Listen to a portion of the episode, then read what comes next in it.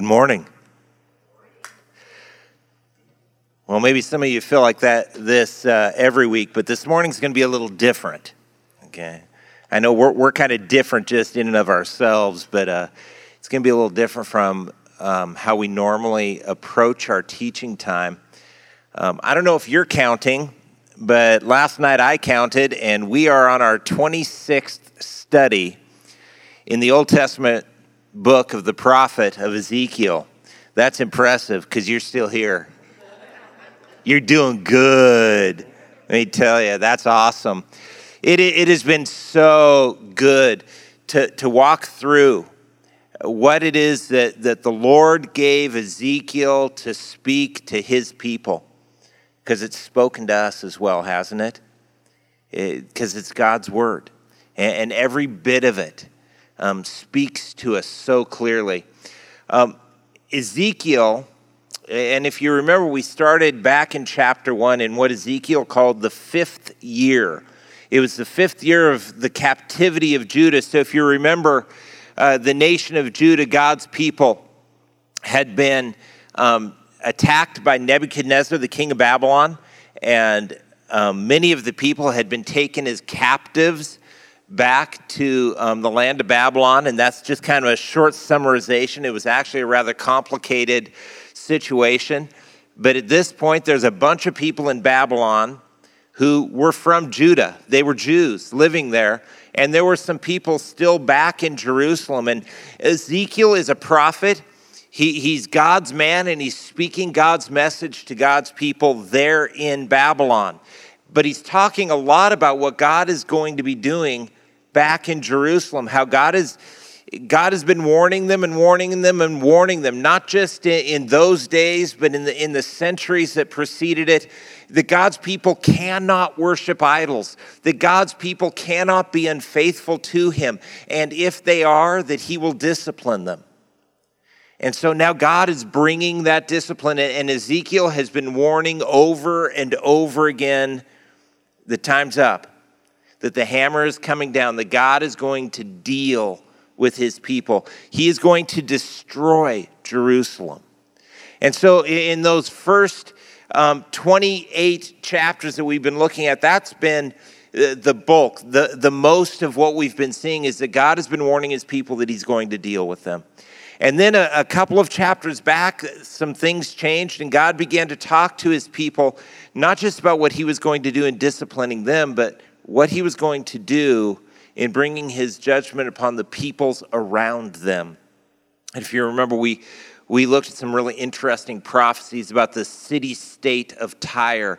Well, this morning we are going to look at four chapters of Ezekiel's prophecy. They are four chapters that Ezekiel has gathered together. I know some of you are worried. Four chapters. I didn't bring lunch, but don't worry. Mike is going to teach two chapters to this side while I'm teaching two chapters over. That probably won't work, will it? We're, we're hoping to um, tag team uh, these chapters together. Obviously, we're not going to touch everything in them. But there are four chapters that Ezekiel has gathered because he didn't prophesy them together. Uh, in fact, these um, prophecies that Ezekiel has gathered together in these four chapters um, take place over a span of about 15 years. And, and some come before others, and he has gathered them together, not chronologically, but topically, because they all deal with God dealing with Egypt. And so this morning we're going to be taking a look at that. Mike, why don't you start us off? Well, um, it's interesting because when I when I got up here, there's a group of young men in this room that when they saw this chair, instantly started snickering. And there's a couple of them here, but uh, I actually fell Don't out of my chair off. while I was teaching, teaching in my discipleship class out of this chair, and uh, I leaned leaned over to grab my Bible, which I'd set on the ground, and I just I like balanced on two legs for like I, it was a good 10 seconds, like just up on two, like, oh, oh, ah, ah. And they all sat there like spectators, like you did, like you are right now, and, and just watched as I balanced in between life and death. And then, and then it, it was death. I, I went over, I kicked the stand, my computer went flying, like I fell on the floor. It was, and they laughed. Um, so if I start to do that, I'm glad that Corey's on my left because he can help me fall faster. You better get going. We got I four know, chapters. I know we got four chapters to do.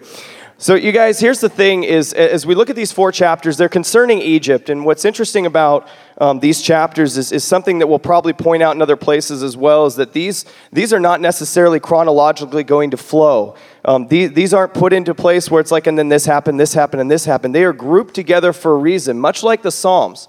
Uh, when you read the Psalms, the Psalms don't flow together in a chronological order. They are designed and crafted and put into the place where they are to tell a story, to paint a picture, to be reminders. And so as we look at the prophecy about Egypt, this is to shock us into place. It's to give us a reminder that God does take sin seriously and that God does absolutely fulfill what he says he's going to do. And we've seen this throughout Ezekiel already, but now concerning the nations that are around Israel, God is going to fulfill exactly what He says in these chapters, what He says He will do. And so we want to take note of these things because um, when we look at our lives, a lot of times we we try to explain away our arrogance and our pride. We try and justify the things we do. We make room for those things. And so when you look, and, and as we go through this, you can keep track with us. We are going to go from chapter 29 to 30. We're going to flow in this way. So if you want to, we'll try and call those verses out that we're pointing out. But something that you notice right at the beginning in chapter 29 is when this prophecy comes to Ezekiel, he says to him in verse 2 Son of man, face Pharaoh, king of Egypt, prophesy against him and against all of Egypt. Speak to him and say, This is what the Lord God says Look, I am against you, Pharaoh. Big problem right away. Anytime that God looks at us and where we stand and what we've done and says, I am against you, you understand that this is us in our sin when we willingly sin, when we sin and we, we take that, we, before Christ saved us, we were in this place where God says, Look, I'm against you. And so he sends his son for us to die for us so that when we believe in Jesus, we're no longer against him. We are now on God's side. But here's the thing we can't go back to those ways anymore.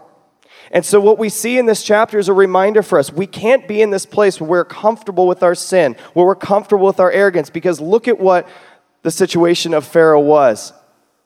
He says, You're a great monster in, cha- in verse 3 of chapter 29, lying in the middle of his Nile. And he says this My Nile is my own. I made it for myself. You ever sit in your house, in your coziest chair? Maybe this is a guy thing, I don't know. Look at this house. Look at that lawn outside. I am mighty. Right? We get this arrogance and this pride about us. I mean, seriously, when you mow your lawn and it looks better than your neighbor's, don't lie. Don't lie. You're out there like, a little bit better, a little bit nicer, a little bit cleaner looking. That's how I live. Go sit in my chair and watch the game because I already did my work. It is finished. We're that way. We act that way. And you guys, here's the problem that arrogance, that pride, that independence, look at this that I have created. This should bring back some comparisons to us. And, and what's funny is we're going to be talking about the Babylonians in, in these passages and connecting the Babylonians and, and, and how God's going to use them to bring destruction on Egypt and how he, he used them to be, bring destructions on the nations around them. What's interesting is that's what got Nebuchadnezzar into trouble. That same attitude. Look at this mighty kingdom which I have built.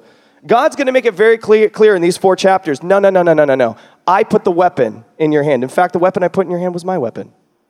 You see, everything that we have is His. We are stewards only. And we have to remember we can't let that pride crop up in our heart. God made us to glorify Him. When we cease to do that, we are not fulfilling our purpose we are not fulfilling the purpose we put here to be. And so here's the thing Scripture encourages, encourages us over again. I believe it's Psalm 37, Proverbs 3, verses 5 and 6. Trust in the Lord with all your heart. Don't lean on your own understanding. Always like, oh, yeah, trust in the Lord with all your heart. I love that. Don't lean on your own understanding. Simplistic answer if you say, why? Because you don't understand everything. You don't know everything. You have limits, He does not. You have limits. In all your ways, acknowledge God. Then He makes your path straight. If you acknowledge God. But the problem with Pharaoh in Egypt is that he acknowledged something that was wrong. He believed a false reality. Look at the Nile that I have created. Pretty fancy, huh? It's like, dude, you didn't pour that river. Don't act like it. That, that's really that, that description that Mike gave of, of sitting in the backyard. I didn't know he was watching. But aren't we right there? But that is not what we were created for. That is not what we were made for. Think back, Genesis chapter 1. God created us. God created us to be with Him, to be for Him, to be in relationship with Him, to be in the garden with Him. Everything, everything about who we are to be. Uh, Colossians 1:16 describes it as well that we were made by and for Jesus Christ. Um, the, the best picture, the best picture of all of Scripture of what our life is supposed to look like is not Pharaoh here sitting in the middle of the Nile thinking that he is independent of God, thinking that he is able to handle things on his own. But no, it's John 15, right? It's where Jesus talks to his disciples and he says, Listen, here's how it is supposed to be I am the vine, and you are to be the branches. I'm the vine, you're to be the branches. Now listen to what Jesus says. He says, Abide in me, and I in you. As the branch cannot bear fruit by itself unless it abides in the vine, neither can you unless you abide in me.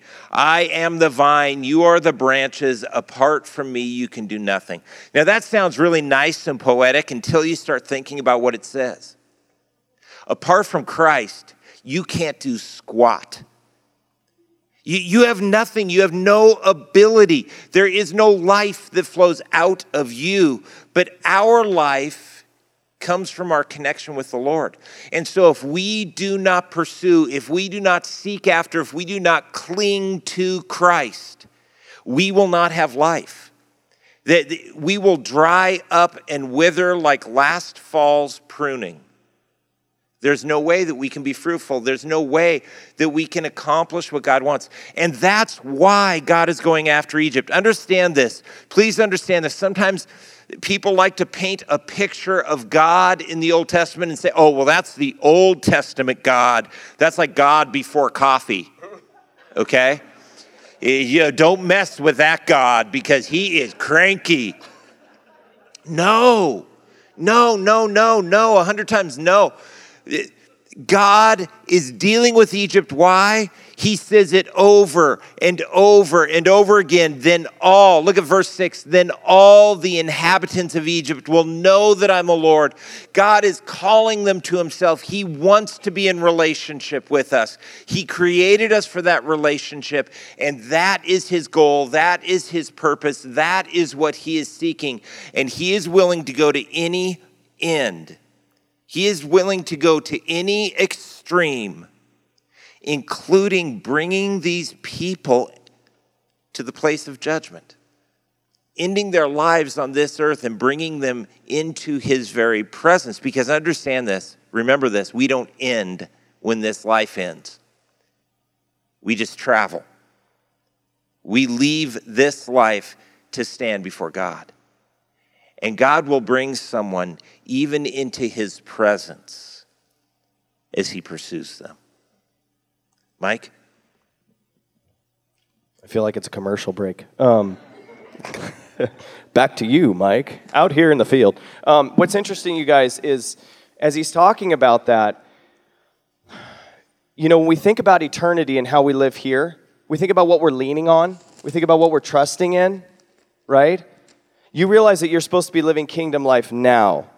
You're supposed to be showing people who we should trust in now, how we depend on God now. And so, what's interesting about that, that picture is as Corey read that first part of verse 6, I want to read the second part of verse 6. He read this Then all the inhabitants of Egypt will know that I am the Lord, for they have been a staff made of reed to the house of Israel.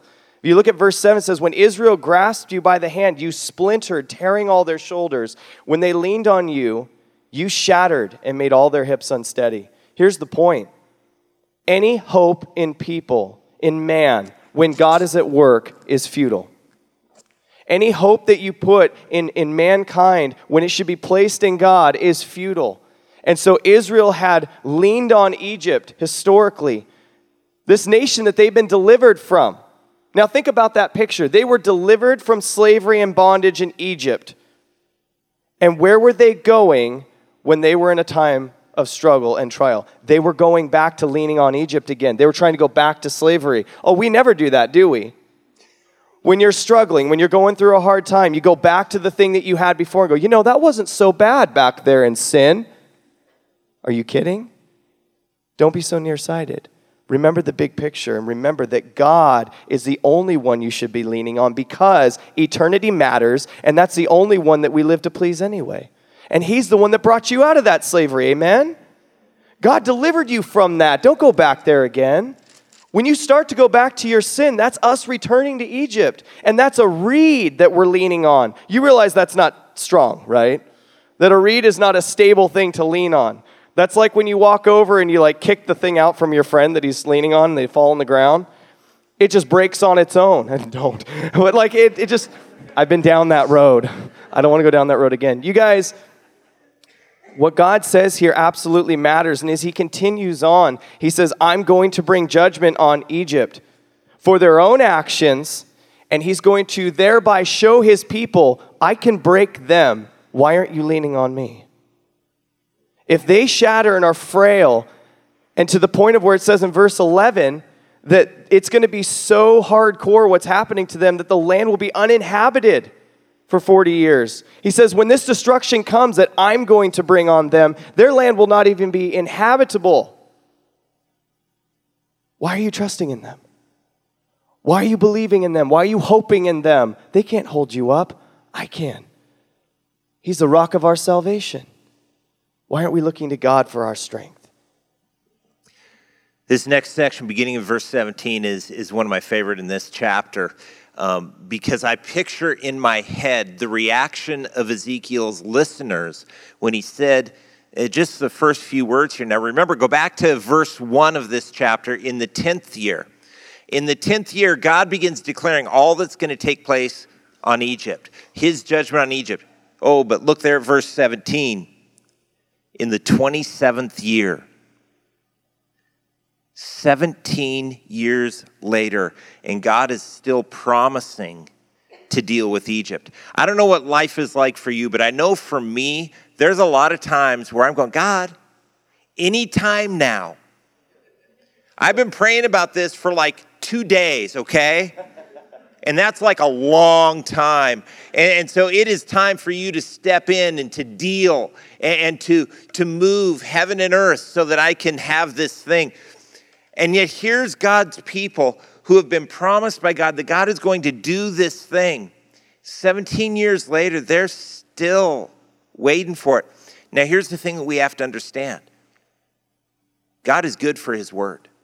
God is going to keep his word but he's going to do it in his time. And that's a lesson that we need to, to grab a hold of. We need to understand that, that God does not work by our timetable.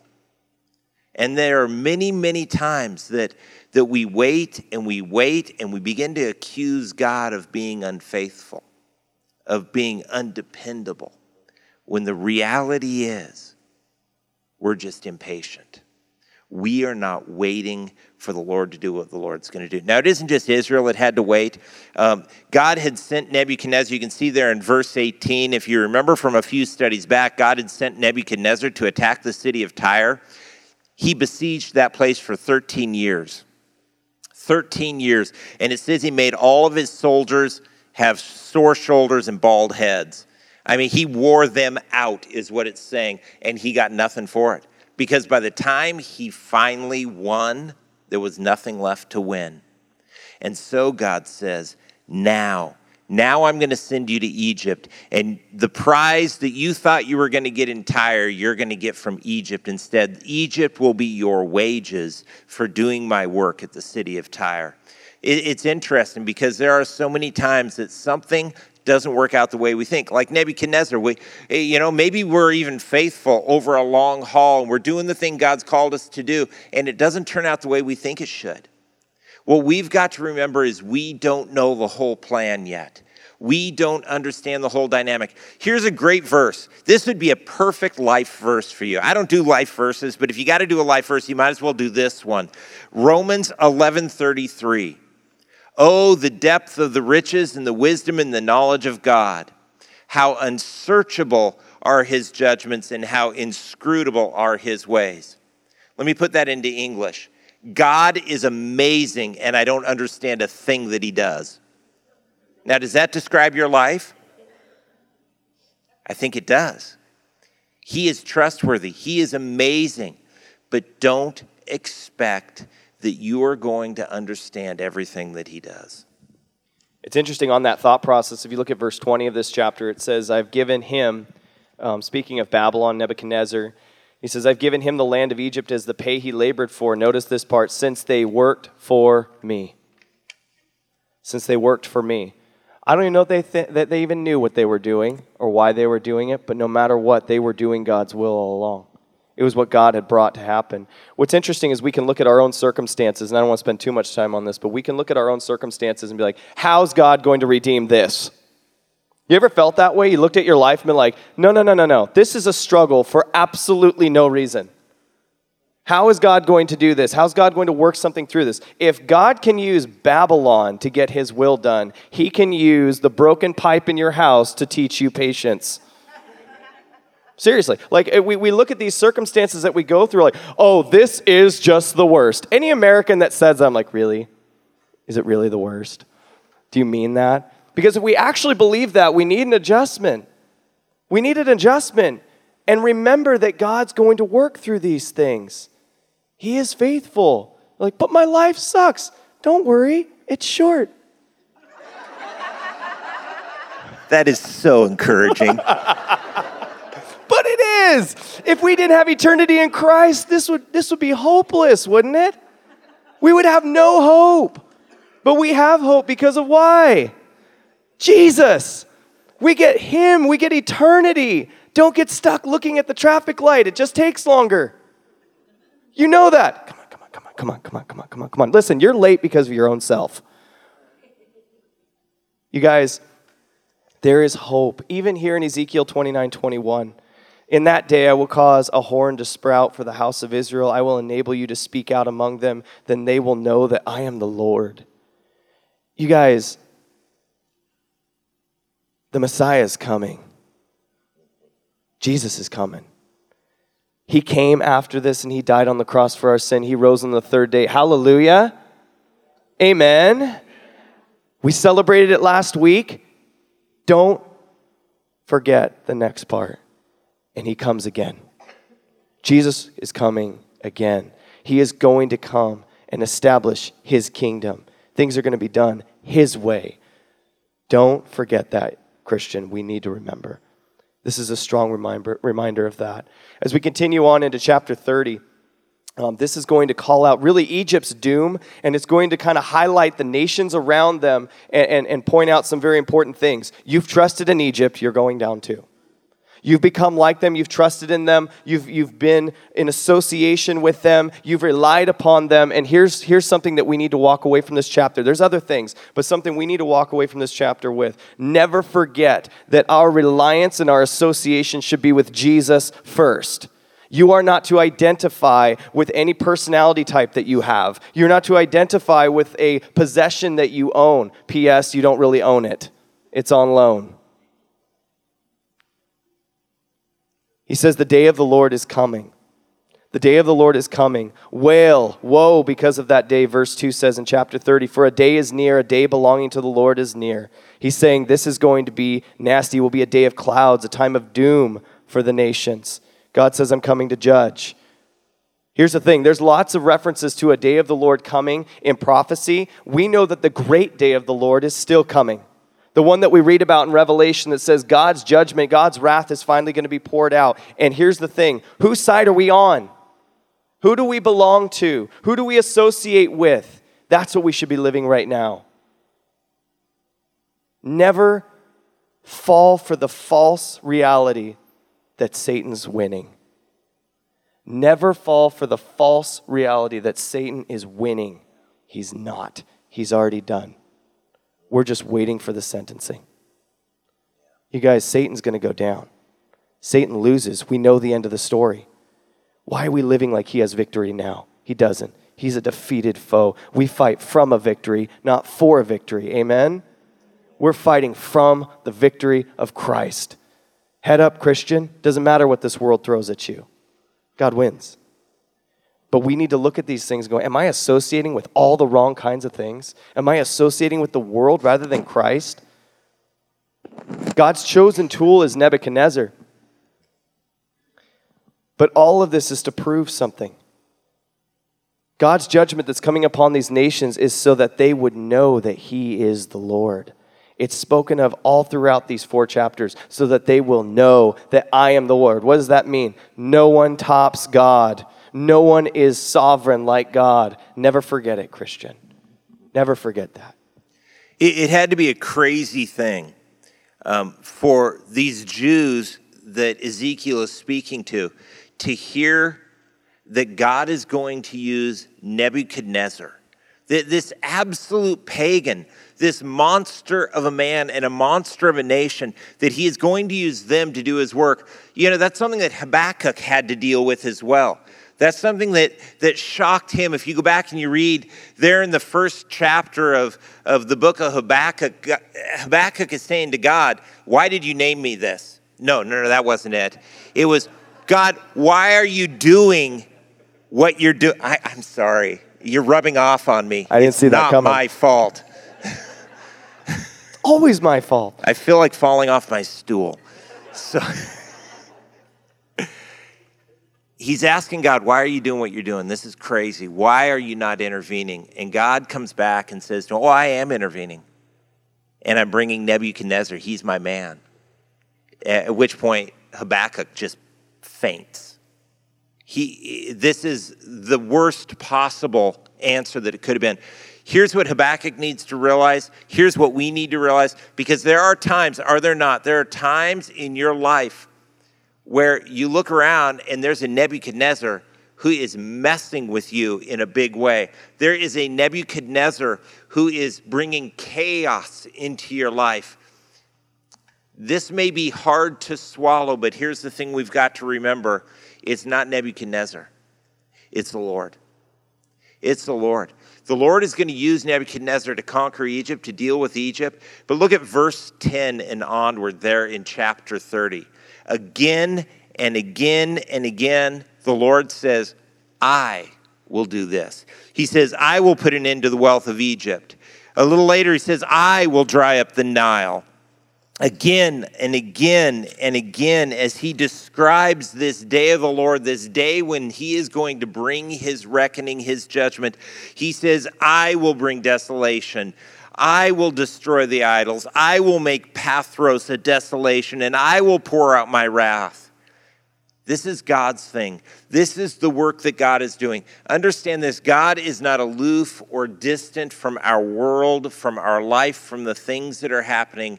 He is in the mix. He is working, and He is working even through the things that we look at and think, man, this is a disaster. This is going bad. God is in the midst of it because he is sovereign. Think about this. Listen to what, to what the Lord said to his people in, in the midst of the Assyrians, the previous neighborhood bully, when they were coming down upon God's people. Isaiah chapter 14, verse 24. The Lord of hosts has sworn, as I have planned, so shall it be. And as I have purposed, so shall it stand. I make a lot of plans, few of them work out. God will never say that. As He has planned, so shall it be. Boy, isn't it encouraging, too, to think about how when God plans to do something, that it's better if we let Him do it because we wear ourselves out trying to execute our own plans, don't we? Wear ourselves into the ground trying to make our thing happen, our thing work. And God says, Would you just follow me? Would you just trust me that I know what I'm doing?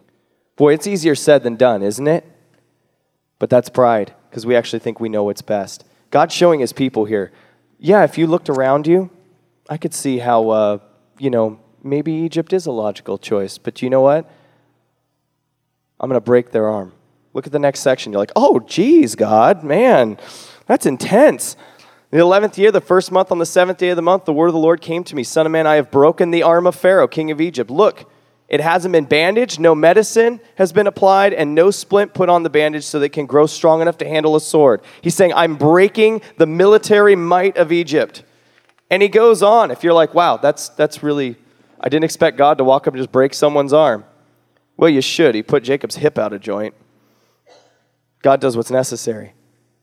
God does what's necessary. Look at the rest of it there in chapter 30. As it continues on, it says this Therefore, verse 22, this is what the Lord God says Look, I'm against Pharaoh, king of Egypt. I'll break his arms. Wait a second, we're on a double thing now. I'll break his arms, both the strong one and the one already broken. And I'll make the sword fall from his hand. You're like, yeah, I'd drop my sword if you re broke my arm and then broke the other one too. What's God saying? First of all, he's not saying he's cutting off his head. Did you notice that? There's some hope here. There's some hope here for redemption, but here's the thing don't push God. I can't help but think of Jacob wrestling with God on the wrong side of the Jabbok River.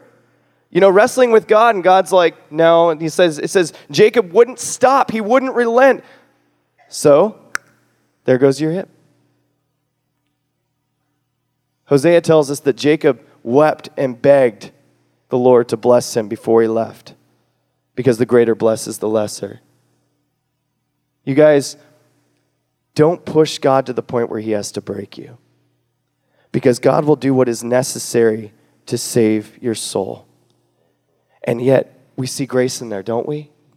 We see grace in that picture. God could have wiped Egypt off the face of the earth to the point where they're an ancient civilization that we never saw again.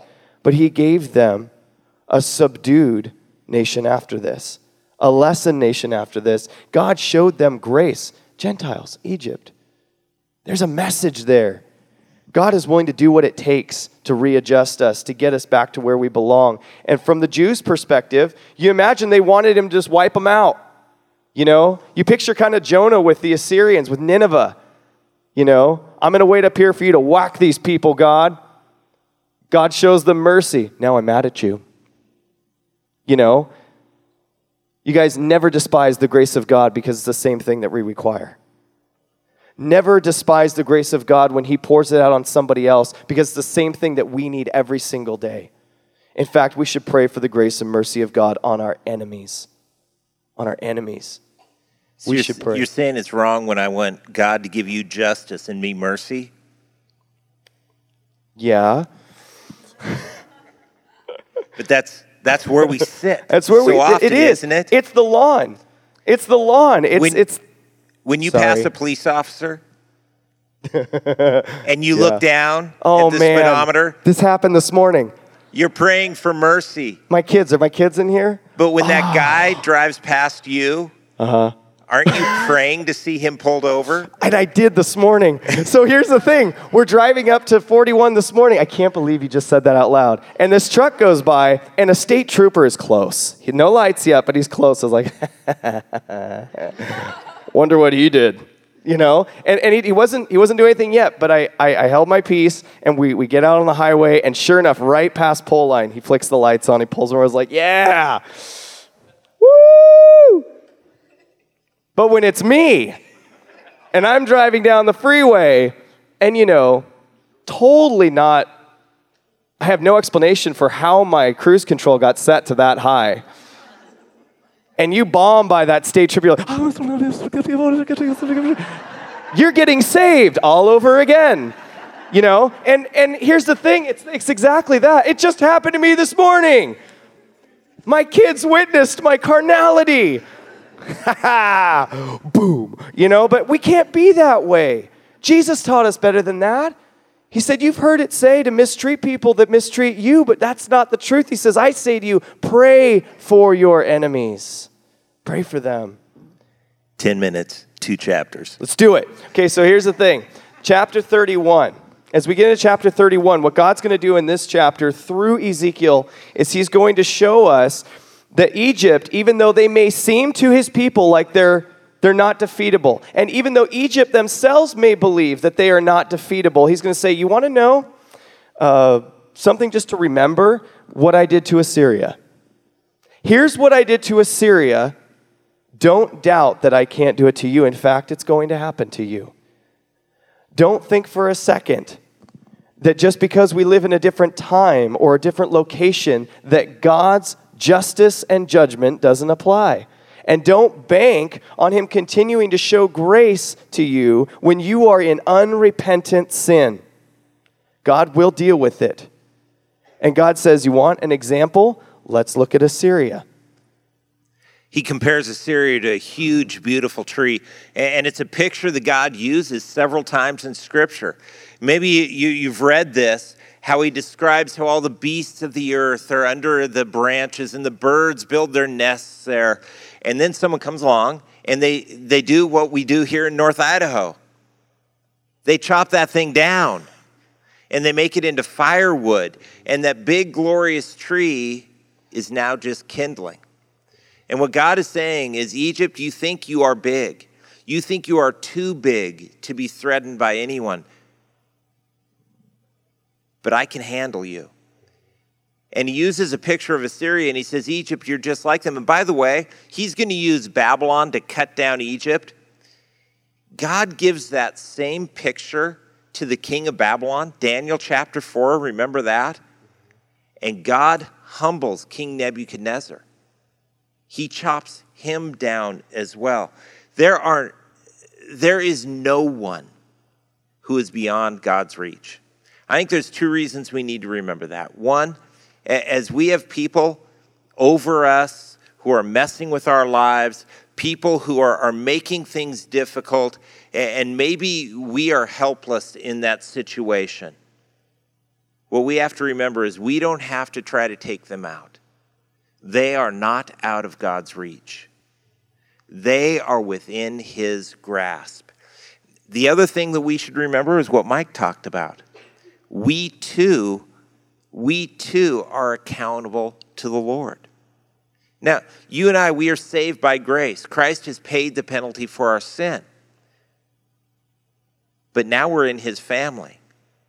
And as our dad, he disciplines us and he holds us accountable, even to the point that scripture talks about the fact that when we come to the end of our life, Uh, that there will be a, a, a Bema seat judgment, this cleansing judgment. Now, don't think about it as, as if God is going to put you in timeout for half of heaven. You know, I've got to be in timeout for half of eternity because I just barely got in. No, no, no, no.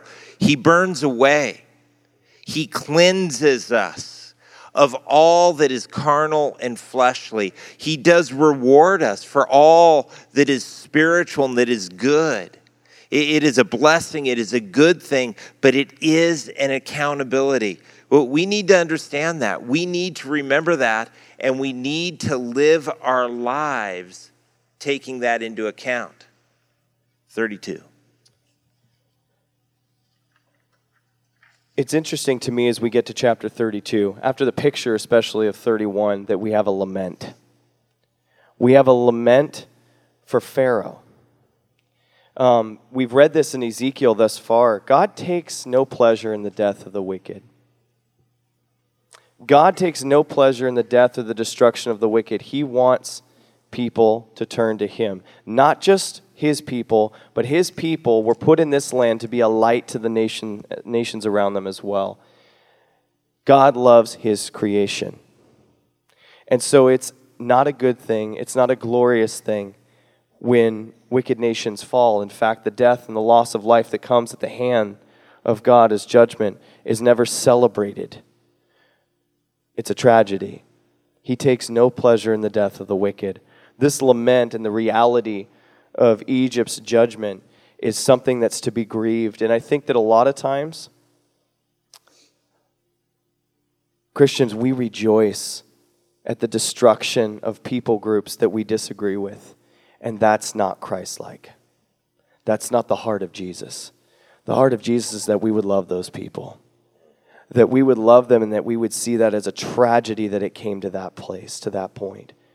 And I want to challenge kind of the way that we can think about other people um, because we get mixed up in this, this thing that it's, it's good for, for people to be brought to justice because it is. We love justice because we love God, but you recognize that God isn't excited and happy about justice falling on a creation that has forsaken him. He hates sin. I said that to a kid once, to a teenager, and they're like, God hates things? They're like, oh, you bet he does. God hates sin. He hates evil. He hates death. These are things that God didn't want for human beings. This is something He didn't want for His creation. It was something that we chose. And now He brings His righteousness into the picture.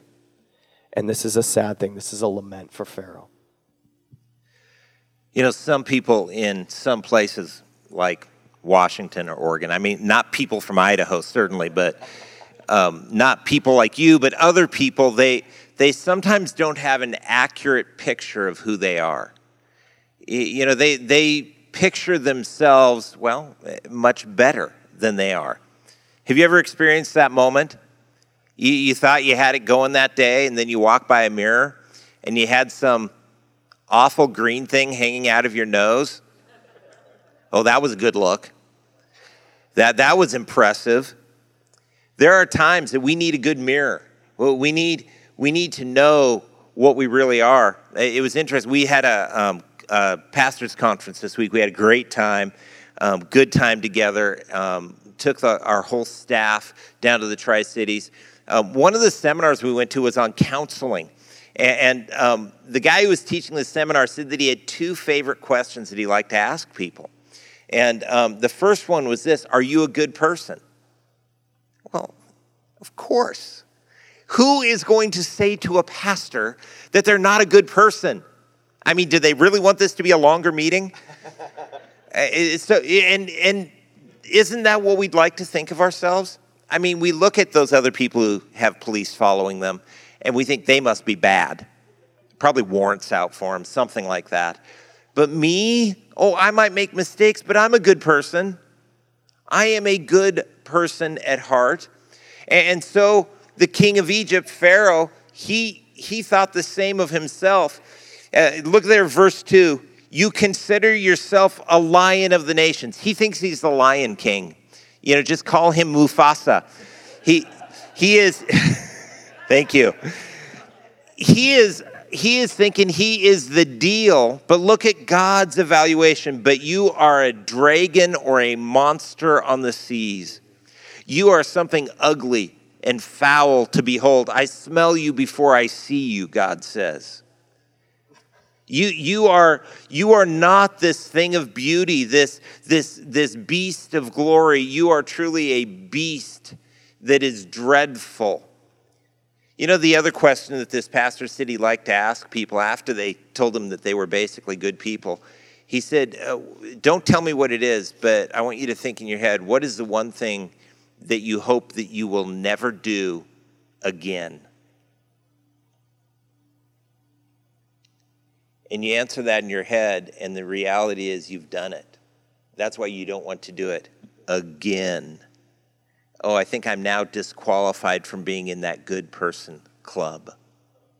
Because here's reality Scripture lays it out clearly.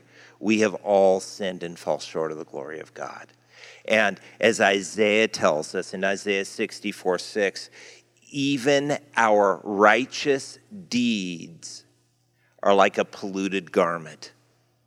Even the things that we do that we think are going to impress God are something foul.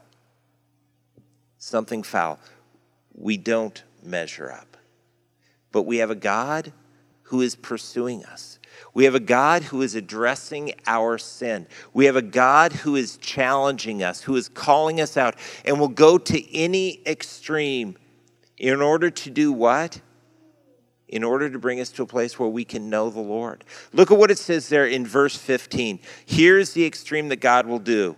When I strike down all the inhabitants, when I wipe them all out. Now, pretty much when you've wiped them all out, from our perspective, you've gone a little too far. You know, you're not going to get much out of people who are already dead. At least we won't.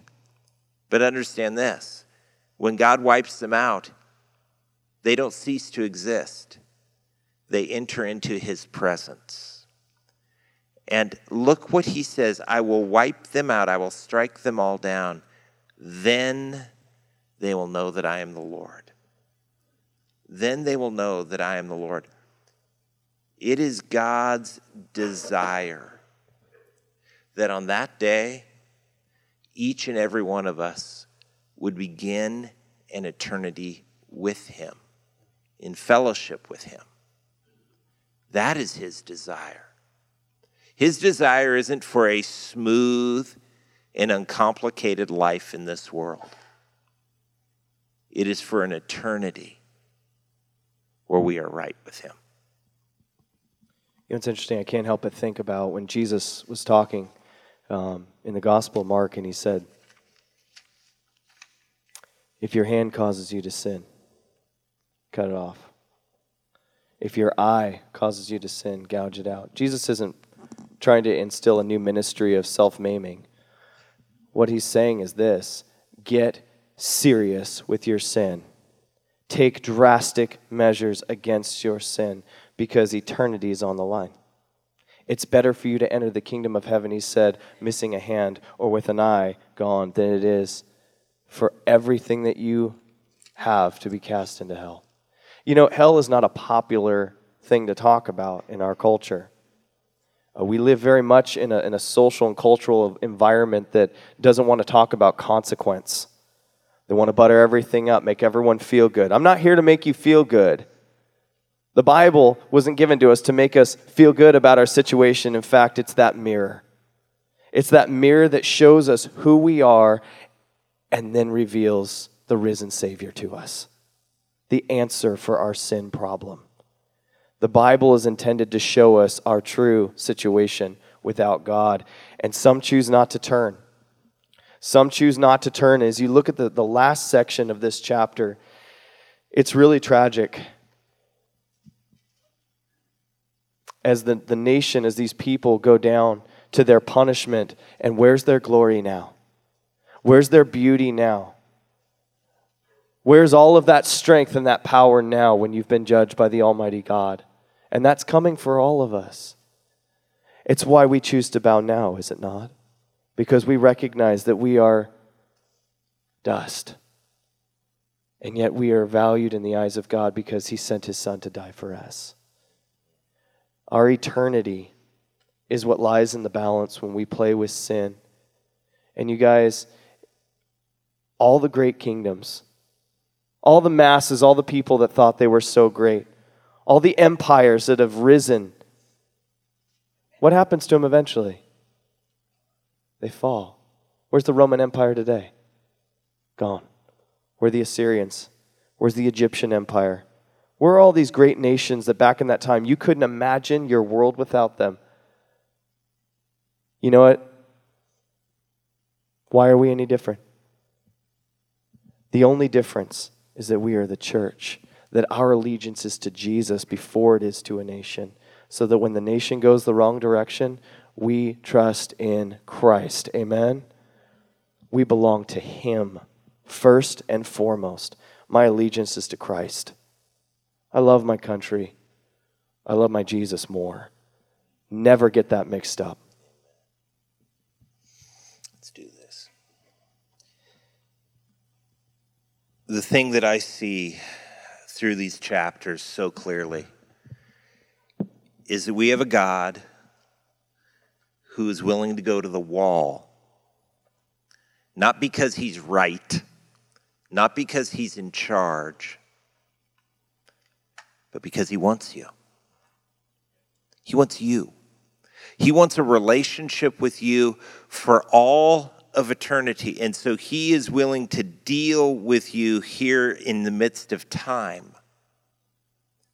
And his desire is that as we go through the stuff of life, as, as the proverbial stuff hits the fan, as, as we go through those seasons of life where things get hard, things get difficult, where we, we don't know where God is or what it is that He is doing. We don't know why this is happening or what is going to come in the end. That these are things that God allows into our lives. Now, the enemy desires for those things to destroy us, okay? He, we have an enemy who wants those things to destroy us, but we have a God who is willing to use those things to draw us to Him so that we might cling more tightly to Him. Now, God doesn't want us to cling tightly to Him because He needs us. He doesn't. God wants us to cling tightly to Him because He is the vine and we are the branches. That's, that's what this life is about. It's about clinging to Jesus. It's about every day drawing close to Him, every day seeking and finding those things that would, would separate us from Him, those things that would get between us and our Savior, and removing them. Not allowing anything in there, because if we allow something between us and our Lord, it's going to cut off that flow of life. And what He desires for us more than anything is that we might have life and have it abundantly. John 10:10 10, 10, Jesus said the thief has come to steal, kill and destroy. And that is what he wants to do with you, but Jesus said I've come that you might have life and have it abundantly. And the way to abundant life, Jesus says, is to cling to him.